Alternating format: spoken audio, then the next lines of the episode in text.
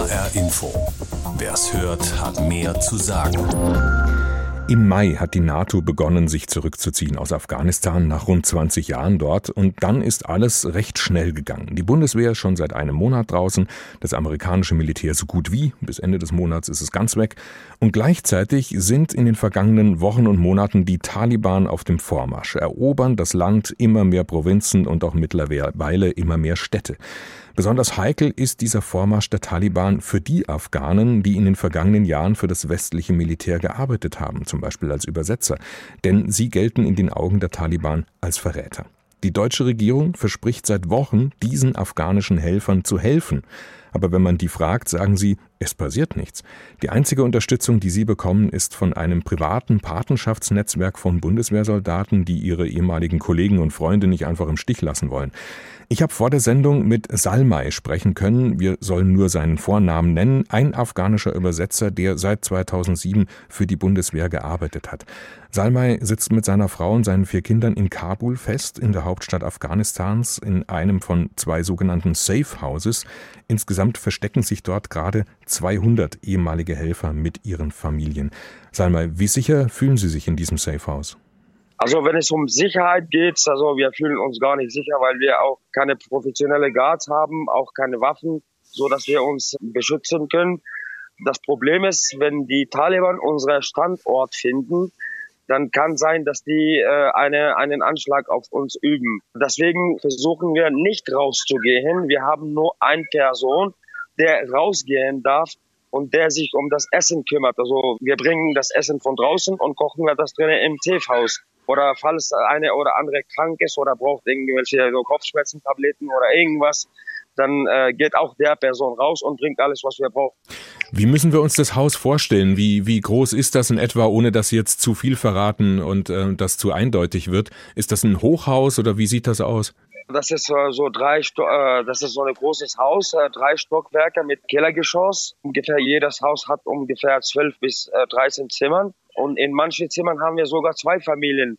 Ungefähr zehn Leute, acht Leute und so, weil die Afghanen, die haben viele Kinder, deswegen zwei Familien in einem Zimmer, das ist zu viel, aber wir haben zurzeit keine anderen Auswahl. Wir freuen uns, dass wir zumindest ein Dach über dem Kopf haben und bis das Visa erteilt wird, dann können wir schon hier leben.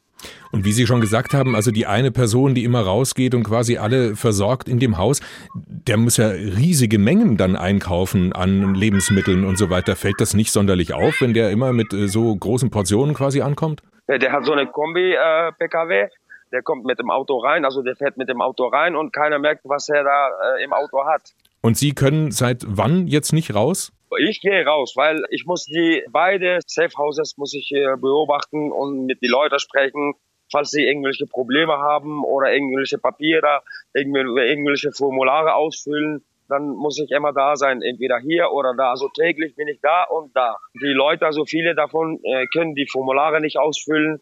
Sie sollen ihre einheimische Papiere, so wie Pässe, nationale ID-Karten, Urkunden ergänzen und von Behörden bekommen und die wissen nicht, wo sie hingehen sollen.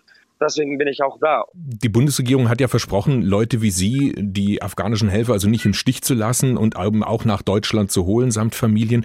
Was haben Sie denn gesagt bekommen von der Bundesregierung, wie es für Sie weitergeht? Also von Bundesregierung haben wir bis jetzt gar nichts bekommen. Also keine Antwort, keine negativen Antwort, keine positiven Antwort.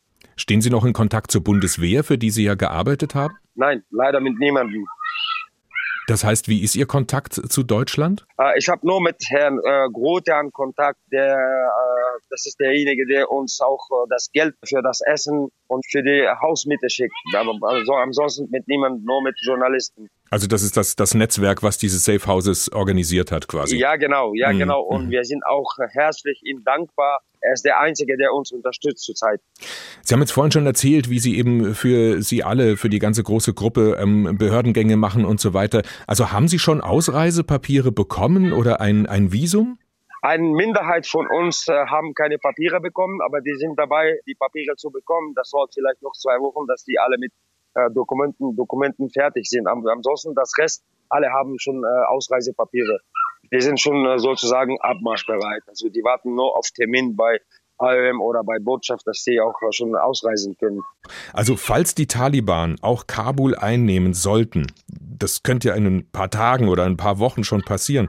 Was machen Sie denn dann und die 200 anderen in den beiden Safe Houses? Äh, ja, also wir befinden uns gerade auf, äh, auf die Einbahnstraße. Wir sollen entweder nach vorne gehen oder stehen bleiben. Wenn wir zurückgehen, dann äh, werden wir gegen irgendwas stoßen, was uns das Leben kostet.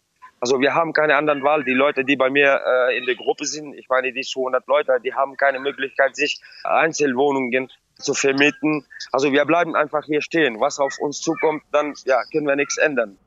Das ist Salmai, einer von rund 200 Afghanen, die in den vergangenen Jahren für die Bundeswehr gearbeitet haben und jetzt mehr oder weniger eingesperrt leben in sogenannten Safe Houses in Kabul und Angst haben vor den Taliban, die in Afghanistan immer weiter vorrücken, denn die würden eben diese Helfer des westlichen Militärs eindeutig als Verräter betrachten.